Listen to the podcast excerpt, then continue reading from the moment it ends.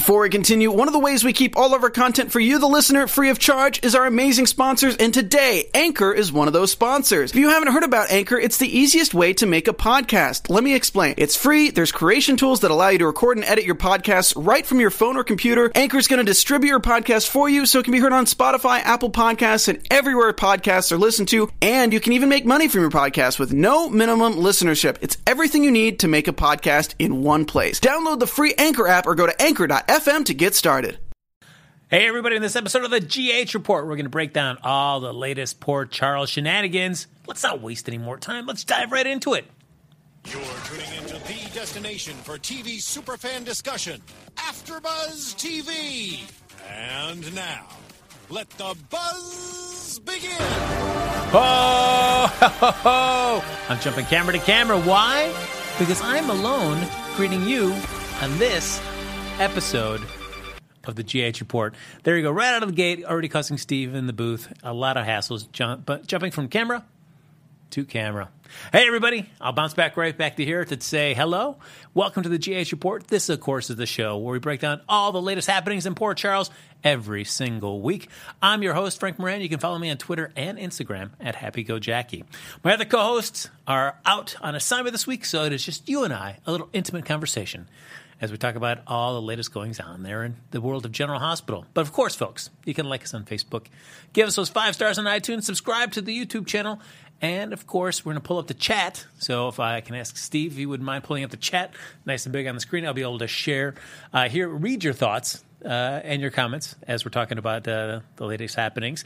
Uh, unfortunately, due to technical difficulties, we're not going to be able to do any phone calls this evening. So I apologize for that, but uh, we'll make sure next time we get a chance to talk to you folks because it's always great when we get to hear your lovely voice as well as read your lovely thoughts. So, uh, and uh, uh side note to Josie, I hope you're enjoying that Jamba Juice. There you go.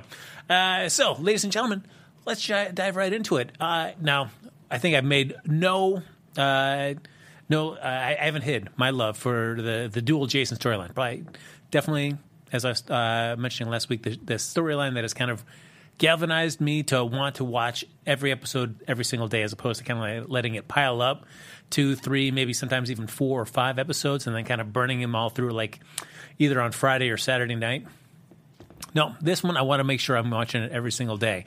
Uh, so that's that storyline I'm really enjoying, and we'll get to that in just a second. But one other storyline that I'm kind of intrigued by is the uh, I'm intrigued by Valentine this week. He he had a lot of interesting stuff going on. And we'll dive right into it where uh, Anna and Valentine are having a conversation, and we, we do see that that Anna wants to. Uh, well, of course, she's doing this whole thing with Celeste, trying to track her down. Knows that Valentine's connected with her, and feels like you know. At, at first, it seemed like it was more about trying to get Valentine at, at least implicated in some sense with what Celeste was doing as well. But now it seems to be less about Valentine and more about trying to stop Celeste, trying to stop this importing of drugs, uh, stopping them from taking over uh, American soil, let alone specifically Port Charles. So uh, that seems to be the deal there, but using Valentine as uh, kind of her leverage to get in. And her and Valentine have a conversation. And one, it's always interesting that Valentine kind of turns the tables and shows up at Anna's place, kind of breaks in unannounced. And uh, she's already freaked out by that. And I do like that Valentine says, hey, well, you know, hey, hold on uh, oh, Celeste. Yeah, our Melvin fan, you're correct. I don't know why I said Celeste. I get all my C words here. Uh, I, Cassandra. There you go. Got my Cassandra. I got my uh, my Claudette, my Cassandra, my Charlotte. I don't know why I was thinking Celeste. That why that popped in my head. Thank you, our Melvin fan. Thank you, Kelly from PEI. Yes. Sorry, it's been one of those days. Got to get my C words. Get them all together. But anyway, we get to see a conversation between the, uh, Valentine and Anna, and Valentine says, you know, of course, I don't want drugs uh, uh, in the city, uh, anywhere near my, my daughter and impacting my family at all. And Anne is like, hey, well, then you know what you can do? You can get involved somehow. You can uh, actually come work for me and be a spy and and get the goods on on on uh, Cassandra. And I do like that Valentine's first reaction is no way, Jose. And I gotta admit, like, for as much as Anna and Valentine have kind of put – I, I, feel like they've kind of put their history to bed for the most part. But I certainly understand why Valentine, even if he's kind of at a somewhat better place with Anna, has really no inclination to want to put himself in a situation where he is kind of working for her uh, and with the definite potential of being burned by her again, I could completely understand why Valentine's like, nope, I'll take a that's a hard pass on me too. Uh, but so of course Valentine leaves and he goes back to uh, uh, Claudette, not Claudette. Uh, Man, I'm getting all my uh, uh, Cassandra, getting all my c words here mixed up today. Cassandra and Cassandra is just pushing all of Valentine's buttons, hanging out there uh, with Nina and and Charlotte, hanging out with them, getting selfies with them, talking to them about ice skating and and, and all that stuff, and finally, and of course, we know that Valentine is. Uh, you know, we've got everything with uh, uh, Claudette uh, is basically being yes, Kelly for PEI. I know Cassandra. It's probably going to happen, folks. Full disclosure, I bet you there's going to be a lot of times I'm going to mess up those c words today. There's going to be a lot of c words that are going to be mixed and jumbled. Full disclosure, my apologies for that. I will do my best to remember and keep that all on top of it. But I bet you there's going to be some occasional slip ups. So please, let's forgive me on that. So uh, we, we, we get to see though that uh, uh, Cassandra cannot help but pushing Valentine's button some more. Already has the leverage of like, hey, you know what?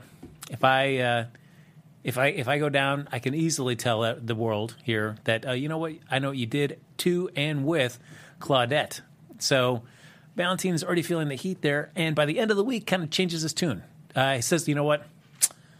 I am going to definitely help you. I'm going to be part of your organization, and it'll be interesting to see uh, how Valentine's going to be able to kind of skirt this by trying to eliminate Cassandra, but doing it in such a way that nothing can blow back on him, and so that she does not pull the trigger on what's happened with Claudette. I feel like it's not going to work because you don't show Claudette's picture holding up a newspaper showing that it's currently this time of day, uh, this time that uh, it's not going to be found out that we're not going to find out exactly what happened with Claudette. Uh, she's not going to come forward, get a chance to be reunited with Charlotte, kind of blow up what Valentine did. Maybe this seems like the perfect time to have something jeopardize the child custody case and see Valentine go from a position of strength to a tremendous position of weakness on this. So that is definitely a ticking time bomb, and that's not a matter of if, but I feel when that whole revelation is going to come. And knowing uh, how the, the writers are probably going to time this up, it's going to be at just the most inopportune moment for Valentine that this gets exposed. So whenever we start getting wind of the child custody hearing starting to ramp up again, you can feel like that's a pretty good timeline for when the revelation that uh, Claudette is still alive is going to happen. I feel like uh, Cassandra is not going to want to do if she's going to hurt Valentine, she's going to do it at the time that it's going to do him the most damage. And certainly a child custody hearing, the perfect time to let a, a revelation like that go. But it'll be interesting to see what happens with Valentine and Anna. Uh, the fact that they're going to try to work together again for this. Uh, are they going to be able to fully trust each other on this, or are they still going to be kind of hedging their bets? Certainly, Valentine I feel like he always has uh, some ulterior motives for everything he does. So I don't know if he's going to. I can't imagine him going all in and trusting Anna. I feel like he will tell her some information, but is going to keep what I guess would be most beneficial to him or what could implicate him the most. Certainly keep it to himself and try to keep that away from Anna. So that'll be interesting to see how that can develop. So I was really intrigued by Valentine. But the other part that I was really intrigued about Valentine is uh, what everything that happened with Nina uh, Nina, Nell, and Valentine in the fact that that Nina, or excuse me, that Nell decides, hey, you know what, this would be a great time to blackmail Valentine. I uh, I don't know why she thought at any time that would be a good time to blackmail, blackmail Valentine. He has given her enough uh, ideas, like, hey, you don't want to mess with my family, you don't want to mess with me. I I will uh, do things to you you would not want that to have done to you. And yet, Nell cannot help but just like, you know what? I think I have a little leverage on him. I'm just going to go for it. Uh, I'm going to blackmail him and uh, see what this gets me. And poor Nell, man, everything just blew up in her face this week. So she tries to blackmail Valentine by showing her the picture of uh, he and Cassandra kissing and saying, you know what? I'd hate to show this to, to Nina, but I mean, if you can talk to her about either like, you know, getting me a raise or if they can't give me a raise because Aurora is, you know, waiting to acquire Derek Wells Media and everything's kind of up in the air. Then if you want to give me some money to help keep to keep this quiet, and I, I like that Valentine says, you know what, this is the worst mistake you could make. You don't want to do this. And what I did like though is, hey, you know, we didn't have like weeks and weeks of like Nell like kind of like, oh, should I do it? Should I really kind of tempt fate? Should I go against Valentine? I like that Nell pretty much just right next next scene went right to Nina and went to go pull the trigger. I'm like, oh my gosh, I've got this picture. And kudos to the GH writers. I was not expecting this. That uh, it was going to take. I was expecting for Nina to fall for it completely, hook, line, and sinker. Then we're going to see Nina and Valentine kind of shatter apart there, and we're going to have to watch for weeks as they kind of. Nina is like, no, no, I can't do this to you. I can't do this again. It would be kind of tiresome scenes that we had already seen before. But I do like that Nina picks up like, hey, you've had this picture for you know at least a month, if not more, and now you're just showing it to me. You wanted to do this for like the maximum amount of impact. You're probably blackmailing him. You wanted, you're mad that you didn't get the raise, uh, and now you're doing this. So guess what? I don't like the way you're doing this. This is pretty un- pretty shady, pretty underhanded. You're fired.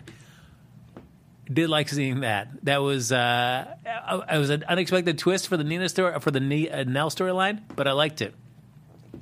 It's uh, it makes me it does make you wonder though what? Uh, what? Uh, yep. Uh, Rob M in the chat is why did GH writers have to ruin Nell? I mean, they.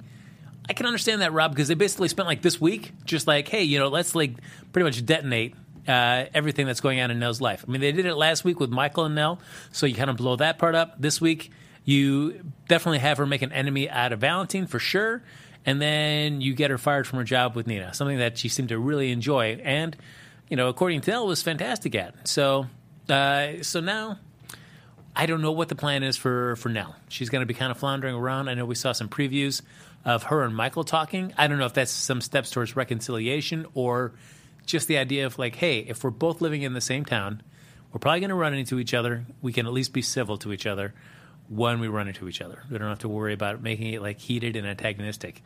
But uh, I don't know. They uh, Oh, but uh, sorry, you couldn't see. Uh, somebody, somebody said they saved Nell for you. She couldn't stand the sweet, sappy Nell.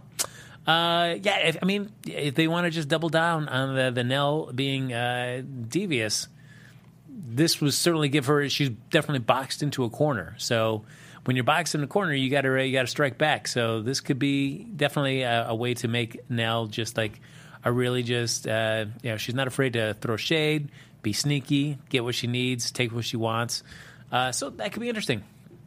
Uh, our Melvin fan, Nell was more as annoying as hell this week, more than usual. Uh, yeah, I don't know.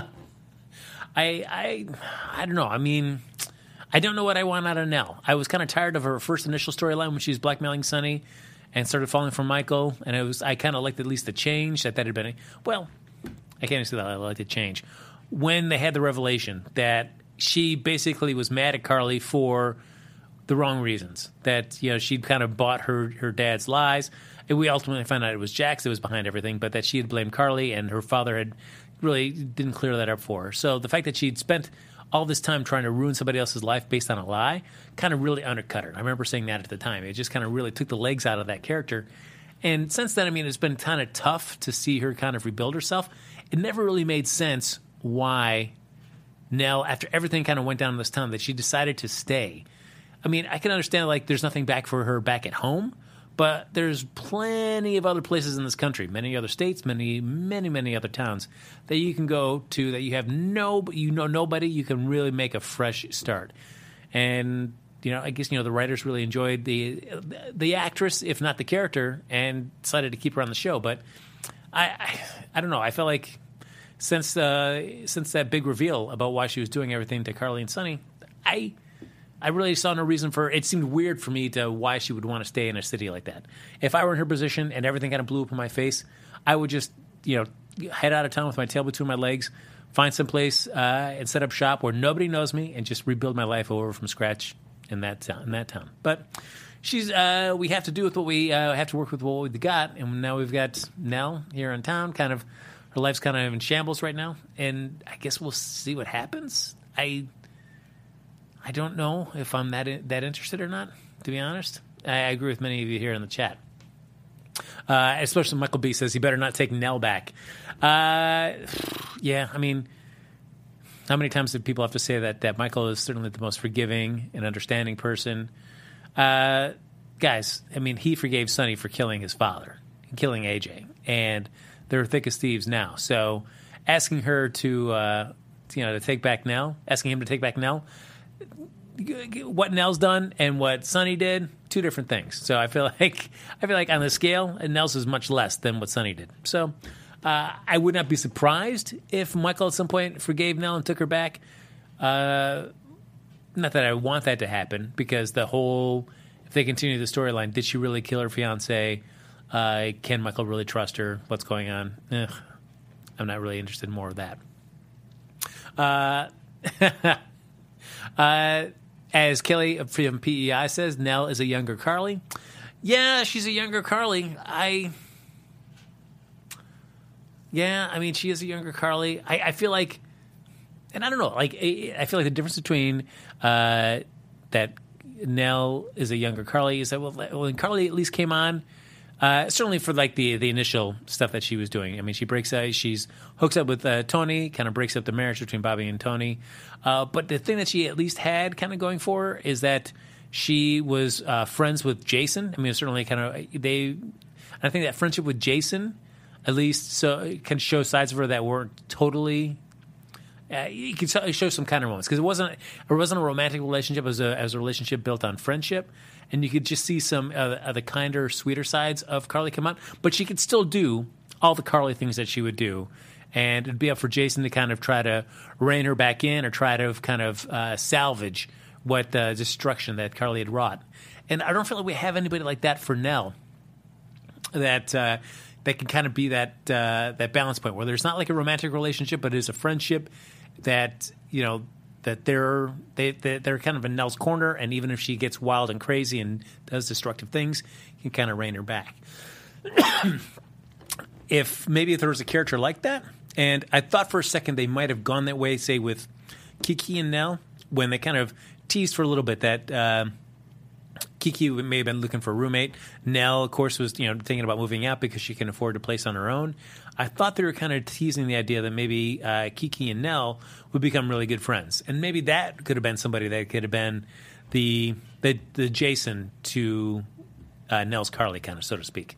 But so far, I haven't seen any kind of progression or follow up on that kind of little uh, storyline nugget that they dangled in front of us. So without that, I feel like it's you know I uh, I'd be interested to see what Nell does because she really doesn't have any other real friendships built in there other than uh, Jocelyn. That seems to be the only other person that's really like, yeah, I like Nell a lot. She's great. But other than that, I don't know. Uh, so uh, we've got the whole the whole Nell, Nell storyline. Now uh, to jump back though, of course, we're talking about uh, uh, Nina and Valentine. The whole the whole photo gets uh, exposed. Nina is mad as heck. I'm curious to see what happens with the fallout is between Nina and Valentine about this. That I, I would hope that Valentine would at least come forward and say, "Hey, you know, I." As much as Valentine can, well, I, I feel like with anybody on the show that he should be the most honest with Nina, and if he just kind of tells her what's up, maybe that might help. You know, I, I, feel like if you were kissed, whether you kissed a person or not, if that person kissed you and you just, you know, a photograph can make it seem like it lasted forever, and even if it was only for a second, ten seconds, uh, you know, that photo makes it seem like it was much longer and makes it seem that it was much more of a reciprocated kiss than maybe originally it was. So I feel like you know Valentine's really got to explain to Anita, like, hey, I know you saw this photo. It, it looks like that we were kissing, but it wasn't. It was uh, Cassandra kissing me. I don't think wanted. I don't want anything to do with her. She's into drugs. She wants to get me involved. I, I think he'd buy himself uh, some wiggle room if he at least was honest about what was going on with Nina. But I also feel like Nina is too uncontrollable uh, because the more information that Nina does know, anytime Valentine tells her, like, oh, hey, you know what, Laura came in and, and pulled a gun on me, or hey, this person came up and they beat me, uh, Nina's first inclination is like, we got to go to the authorities. And uh, sometimes Valentine's able to talk her out of it, and sometimes he's not, and she goes around, she goes right away and just calls the cops anyway, and things can only get worse. So I feel like I can understand why Valentine may not be as forthcoming with all the information about Cassandra because I don't know if I he could rely on Nina to be completely quiet about it and not go to authorities and try to rat Cassandra out, which would be uh, for Valentine disastrous because then that means for sure his secret with uh, in regards to Claudette is going to get exposed. So, uh, Yeah, it'll be interesting. Uh, let's see. Oh, we've got uh, Marcella in the chat says Valentine can just tell Nina that Cassandra has something on him and is forcing him to work with her, but not t- tell Tina what that something is. Uh, I I can understand that, Marcella, but you- you also know that if he if he's not going to tell Nina what it is that she Cassandra has over him, Nina is not going to let that go. She is going to want to know what that is, and that's only going to drive. I think that only make things crazier for Valentine with Nina constantly asking, "What does she have on you? What does she have on you?" And Valentine could lie, I guess, and make something else up, but you could be assured that whatever lie that he told her, it would be found out at a later point that that was a lie, and that wasn't really what Cassandra had at, on him, and that's only going to lead to more problems. So, yeah, I. Uh, I don't know. Uh, yeah, let's see. Uh, I see uh, people are already kind of plotting uh, Nell's demise on here. Uh, yeah, I don't know. I feel like it's. I feel like it's. Yeah, I'm trying to think like the equivalent of like a uh, like a Will Cortlandt, which of course James Patrick Stuart uh, played on All My Children. Something where they really built up to the death of Will Cortlandt storyline, where he was pissing everybody off left and right. And so by the time that he got killed, there were many people on that canvas that had a legitimate reason for wanting him dead. And so he give you a lot of suspects to kind of pick apart and try to find out. Certainly, I felt like the resolution to that was kind of disappointing because it basically it's one of those where you you tease everybody on canvas as having a great motive, so you feel like, oh my gosh, one of these people that I really like and care about could be the killer, and then at the end you find out, oh no no, it's uh crazy what's her name twin sister there in the uh the insane asylum. She gets out and she kills him. Well, great. So that was kind of an undercutting of that storyline. But I feel like what, what we're saying is that, uh, uh, yeah, it's been a while since we felt like a really like a character that everybody hates and that ends up dead, and you have a, a really interesting who done it. It's been a while since we've had one of those. So yeah, who knows? I don't know if Nell is necessarily that person. I don't think that she's angered enough people that would that seeing her killed off would be like like a really cool who done it kind of storyline that I'd want to see going on right now. Uh, from PEI, uh, Kelly and PEI, the Who Shot Nell storyline.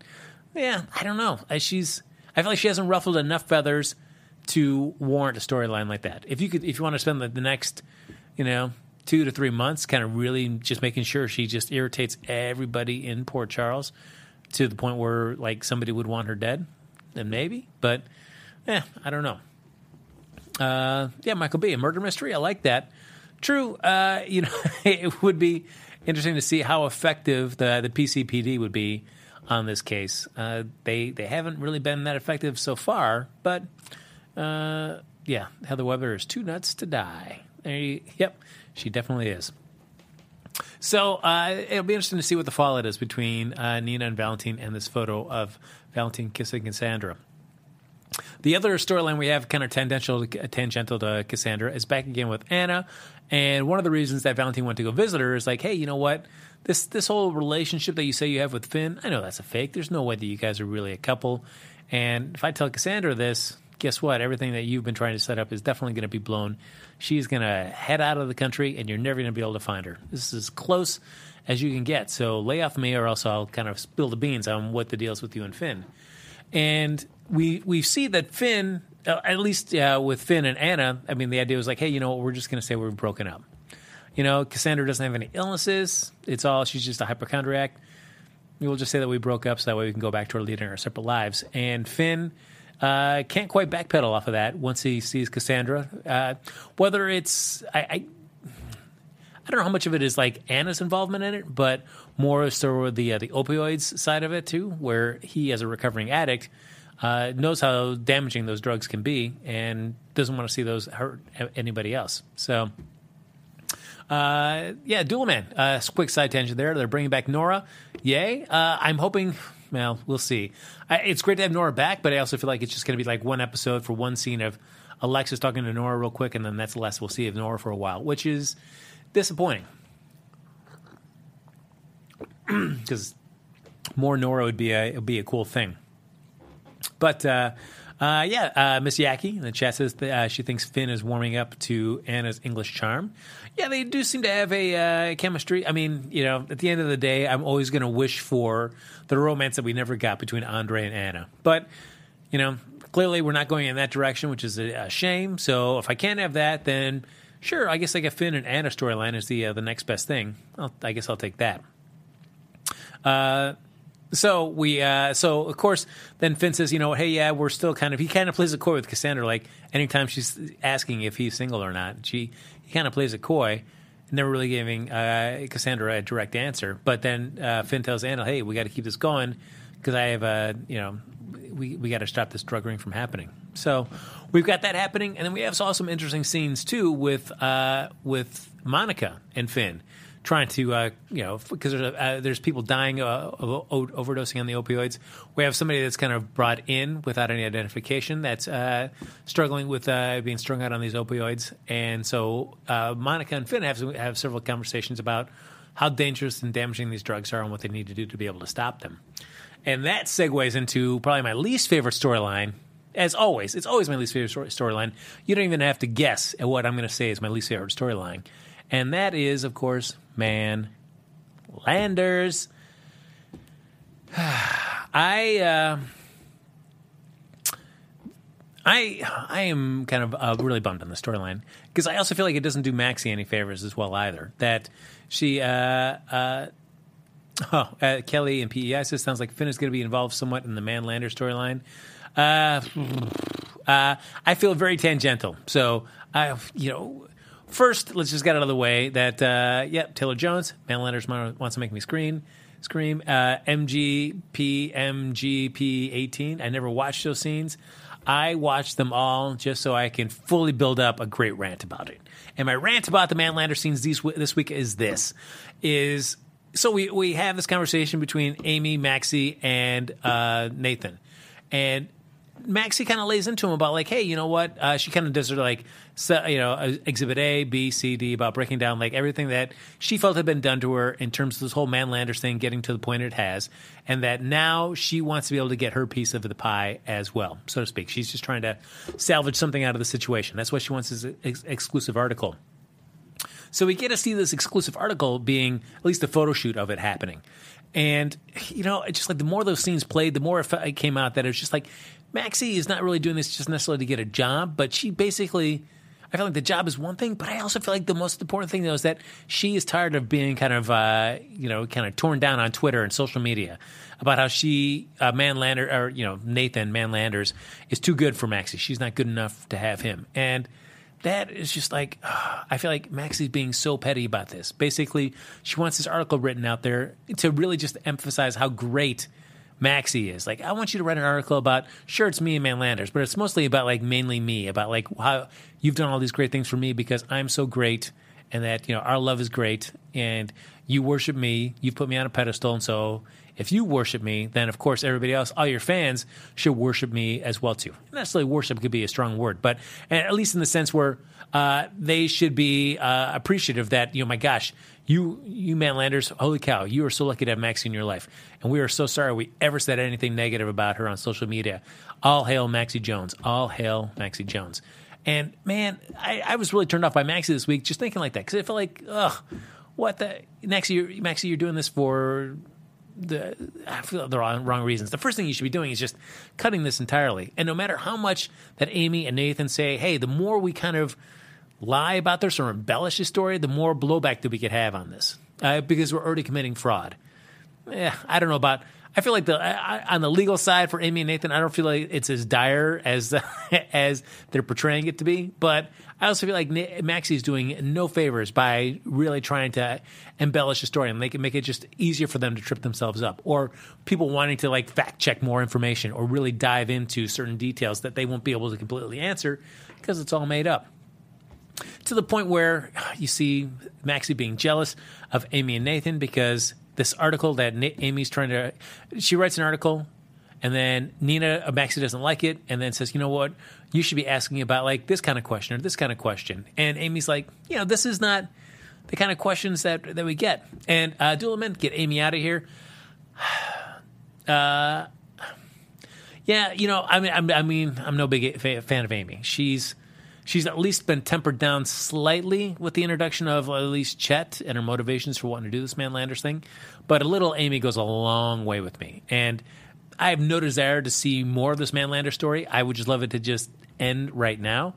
But we are at least building up, building it up for a little while longer because now we've introduced Chet, who happens to be the kind of John Doe that was brought in that had overdosed on opioids, and so we now have Chet on canvas. I, we've all been waiting for Chet. Uh, yeah, Duelman, she serves no purpose. Yep, I there. You, yep, all right. Uh, I see what you're saying. I, I you're not going to see me really defend uh, Amy to any of you guys, and and Chet is blah. Yeah, you know, you know, I don't know, guys. We've been hearing about Chet's name. His Chet, his name has been dropped so much. It was either uh, I felt like I was some days and some weeks I was kind of vying for like who's getting mentioned and name checked the most. Was it Chet or was it uh, Nicholas? And yeah, Chet's introduction, ugh, great. I I don't know why we're seeing Chet. I don't know how long we're seeing Chet for. I, I gosh, yeah, I really have no desire to see more of Chet, more of Amy. I, I just, just they got to wrap this this Manlander storyline up. But what they're doing with Maxie is just making is just irritating because all Maxie's doing is you know when she decides to rewrite Amy's story and kind of put more about her about Maxie, really building up Maxie in the storyline. All it's going to do is going to lead to more problems, and so everything's going to blow up in their faces, and it's going to be Maxie's fault, which is going to be great. Can't wait to, to do this. It seems very irritating that I feel like we know the end of the storyline, and yet we're just dragging it out to get to this point. And for Maxie to come back and say Nina wants an exclusive, so you know this is what she wants and this is what she's going to get. If anybody talks to Nina, she's not going to want to also expose Nathan to anything that could get him potentially in trouble.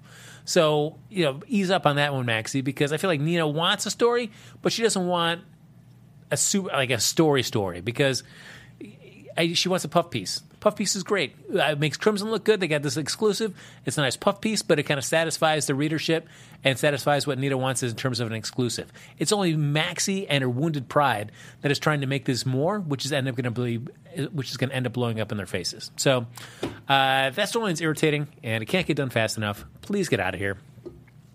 Uh, the other storyline that I'd be curious to see what you hear uh, in the chat think about it, and that is the Alexis and Julian scenes. So we get to see Alexis finally. Uh, Scotty comes up to Alexis, says, "Hey, guess what? Your boy Julian, he's getting beat up in prison. You should go see him." She does, and uh, we get to see a nice beat up uh, uh William DeVry kind of show up there. Uh, he's been off canvas for a while.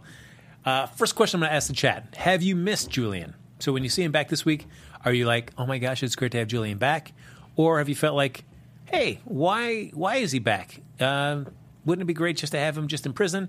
And William DeVry, as great of an actor as he has been, and many people have enjoyed him, but I feel like maybe he's just kind of run out of uh, a purpose in the show, and maybe he should just be in prison. He could be like the uh, the, the 2017 version of Sean, you know, character that people some people liked, uh, and now he's in prison and that's all. Maybe occasionally we'll get it. We'll, we get to see him for like a for a day bit when he when we need him for some kind of important piece of Jerome family history or something. Uh, so we we of course got that, and uh, she goes in to see him. He's been roughed up.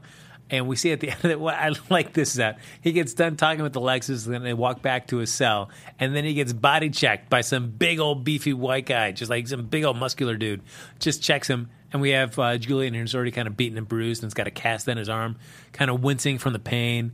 And then he leaves, and then the the big dude comes walking by as Alexis is just standing outside, you know, on the other side of the glass, looking at this, and he just turns and he looks at Alexis with that ridiculous, like uh, creepo look, like yeah, mm. doesn't say anything, but just like gives Alexis that menacing look, and then moves out. I, it's just, ugh, I. Uh, Uh, uh says they're bringing him back to do what? He fills no void.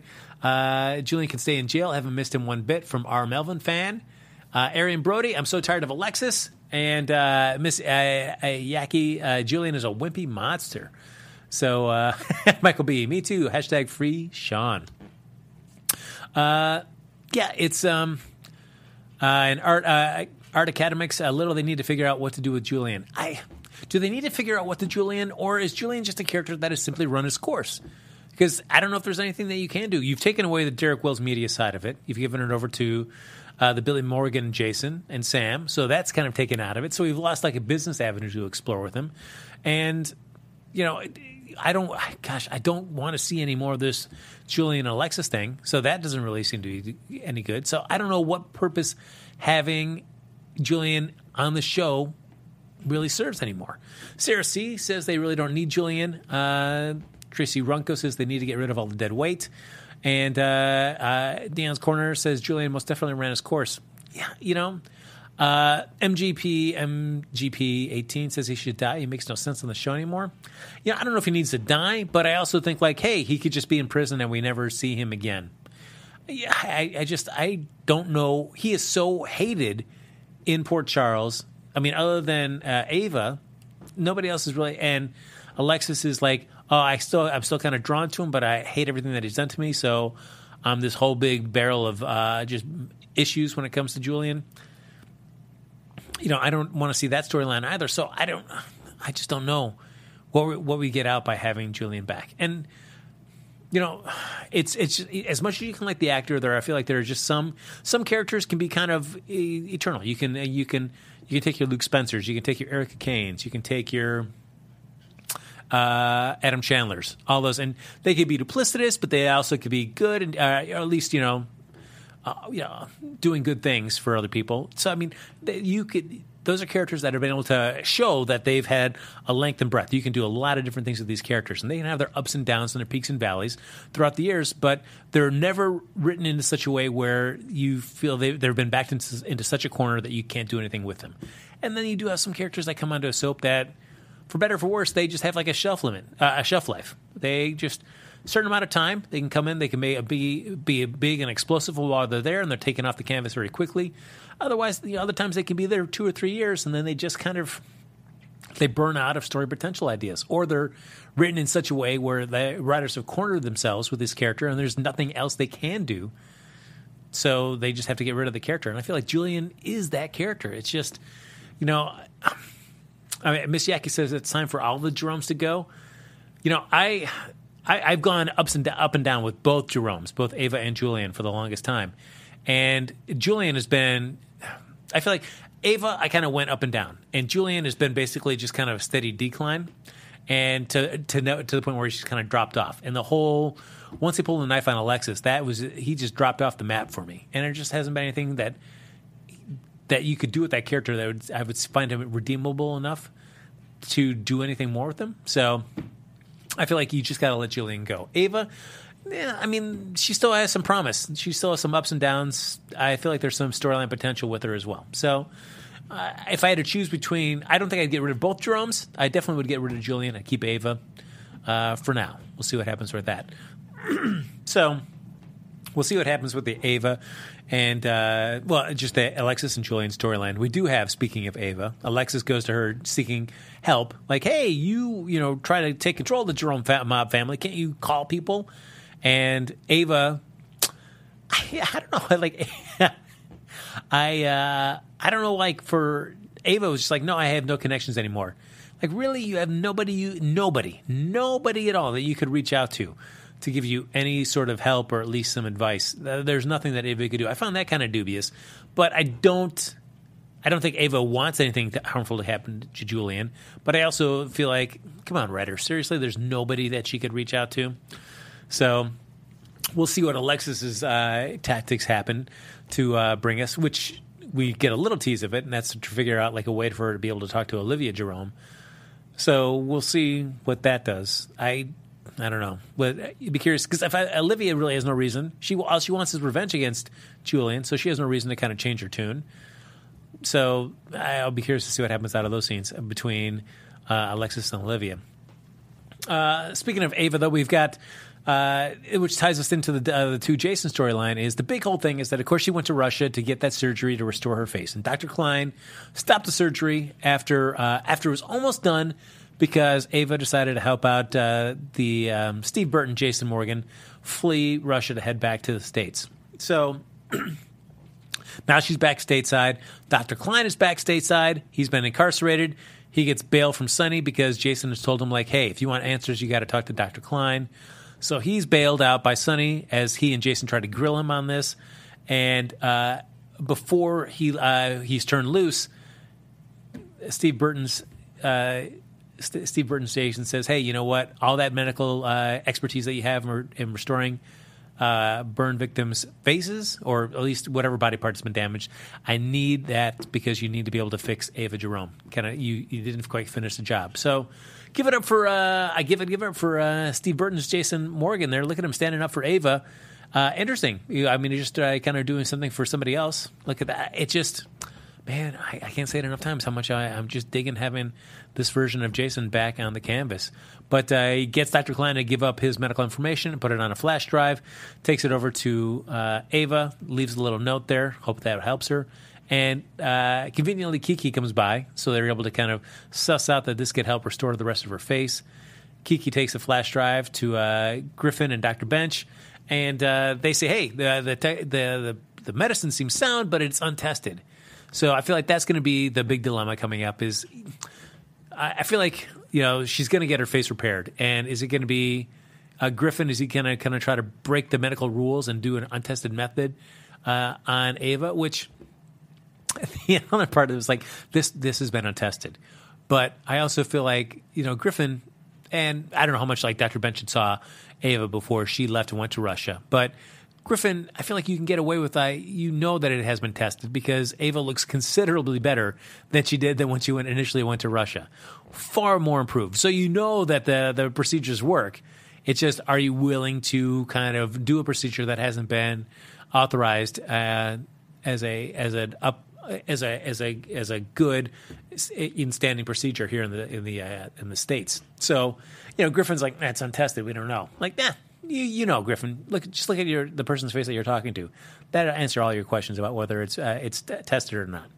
But uh, I feel like that's going to be the pickle. Is is will Griffin be able to uh, do the I guess at least in the larger scheme the wrong thing for a good reason, which is not only to help somebody he cares about, but just a human being trying to uh, uh, get rid of these scars that are just weighing on her emotionally. So we've got that storyline going on, and uh, he. Uh, the other thing that I've been enjoying too this week is getting into the two Jason storyline. Is uh, this?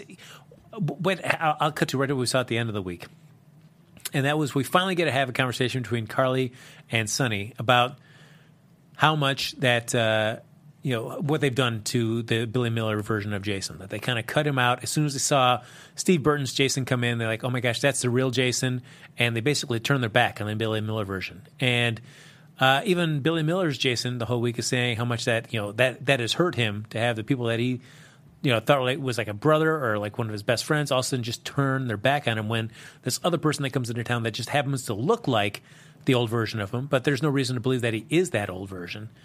Uh, I did like that they had that conversation, like, hey, you know, he's been nothing but loyal, and he's stood up and protected us when he's. Uh, so we shouldn't. It's not the right thing for us to completely cut him out of our lives. We he needs to be brought back in the loop and everything that we're learning. And I like that scene because, yes, I mean. Whenever the truth is revealed and we find out that Steve Burton's Jason is the real version and Billy Miller's is really Drew with Jason's memories kind of overimposed on his, regardless uh, of that, you know, I mean, still he stood by you guys. He, other than not being Jason, he behaved in every way like Jason for the most part because, you know, that's what he was. You know, he's based on Jason's memories, even if he wasn't like that, even if he, that wasn't who he really is underneath everything. So you can't. I feel. I, I agree with him that you can't just cut the guy loose, even if he's not your version of Jason. He was still somebody that did a lot for both them and for their family while he was involved in their lives. So we get that scene. We also get a really good scene too with Monica and Billy Miller's Jason there in the Quartermaine uh, crypt, where they get to have a conversation. And it, it is interesting though that Steve Burton has not had a scene with uh, Leslie Charleson yet. Uh, so his version of Jason and, and Monica have not crossed paths yet to have a conversation yet, which I find very interesting. And I, I feel like I, and I think like Monica kind of senses it too at the at her scenes at the end of the week is that as she tells Alan, it's like, I wish you were here because I feel like this incredible miracle is happening and I wish you were here to see it. Is that she's going to not just going to get back one son, but now she's going to have two sons. The whole truth about them being twins is going to come. So also now you have two sons, and it's going to be interesting to see because I feel like Monica gets to have. Well, I think we've said it all before. There's going to be two Jasons now, and somebody you, people get to have the Jason that kind of leaves a mob, and you got to be happy with that version of Jason. Maybe interacting more with the Quartermaines and seeing what that version of Jason is like, and then you get the other Jason that's the old Stone Cold version that is uh, right there with Sonny and Carly, and we get to see that version. So I kind of like the idea that we're going to get we we get to have our cake and eat it too when it comes to the Jasons, and yeah, to see these scenes with Monica where you get uh, one son that is still kind of gravitating more towards the Quartermaine side, and then one that is still still free, very. Uh, I think still has a soft spot for Monica, but is still going to when the chips are down, going to still side with Sonny and Carly. But it was great to see. Uh, I, I, thought it was cool to use two flashback scenes: one with Billy Miller, uh, uh, Billy Miller's Jason and Monica, and one with Steve Burton's Jason and Monica from uh, two different points there as they're talking to her. And felt like it was Monica, uh, as we say, Mar- Marcella in the chat says that Monica scene with new Jason was very moving, and new Jason needed that. He needed to have one person in his corner because even Sam has doubts. I would agree with that, and uh, uh, PEI, Kelly and PEI for his lovely montage when Monica was talking to Alan. Yeah, I uh, I would agree with that. I feel like Jason, uh, Billy Miller's version of Jason, or new Jason, as Marcella's calling him, is uh, yeah, he, he's just hanging by a thread right now because he's you see the see the tension every time that he, he's he's around uh, Steve Burton, Stone Cold Jason. There, man, he he it takes everything from uh, to stop him from wanting to just rip him apart if he could. Uh, and our Melvin fan, you brought up a point that I thought too. I really like Billy's hair in that flashback. I thought that same exact thing. Uh, a Melvin fan, I was like, man, that that was a. That, I really like Billy Miller's hair in that. I was like, that, that's a good look. I like that so much more than what he's rocking right now. Let's let's see more of that old school. Uh, so we end the week though with uh, you know we've got Jordan showing up with the DNA tests and she's run them on both Jasons and they both show up that they are both Jason Quartermaine. So now basically we're waiting for hey we got to find out when Franco's going to at least reveal that hey memory mapping was used. There, Drew's really alive. Both of them have Jason's memories, and now we got to determine who's the real Jason and who's not. And it's just, even though uh, Andre said like you can't undo this, it's going to get undone, and we're going to see what uh, what Drew feels like when he's lost five years of his life. Having his brother's memories kind of overimposed on his, and how does he reclaim it? And I feel like it's going to be revealed that it'll be Billy Miller uh, as as as Drew, and how he's going to re- try to build a new life once he kind of gets those Jason memories kind of pulled out of him, and he gets to be just Drew again. So we'll see what happens. But uh, ladies and gentlemen, that was a lot of talking on my part. Uh, one quick thing is, so is Andre leaving the show for Miss Yaki? Asks in the chat. I have no idea. I'm guessing we're going to see him back at some point because this whole memory mapping thing, it's going to have to be kind of resolved, and I feel like he'll be part of that resolution. But as of right now, I mean, he's just he's gone from the show at least for now. I I'm so uh, I'm so disappointed. I could go on for for too long about how I feel like Andre's character has been done a lot of wrong on this show. He had a lot of potential that was never fully realized, and it's disappointing. As a character, unlike Julian or Amy or this Man Lander storyline, I'm happy to see go. Andre is a character that I felt like just never got a chance to really show the, all, everything that he was capable of, and it's a it's a shame. You know, it's that's an example of a character that had so much to offer and never really got a chance to show it. So, uh, ladies and gentlemen, that's going to do it for this uh, episode of the Gen- GH Report. But thank you so much for joining me in the chat. I know we couldn't talk tonight, but thank you for uh, letting me read all your thoughts, though. It was great to hear everything. And uh, yeah, there you go. Miss Yaki said it uh, better than I could. And Andre should have been with Anna. Couldn't say it better than that. All right, ladies and gentlemen, that's going to do it for this episode. But as always, like us on Facebook, give us those five stars on iTunes, subscribe to the YouTube channel. Thanks everybody for hopping in the chat.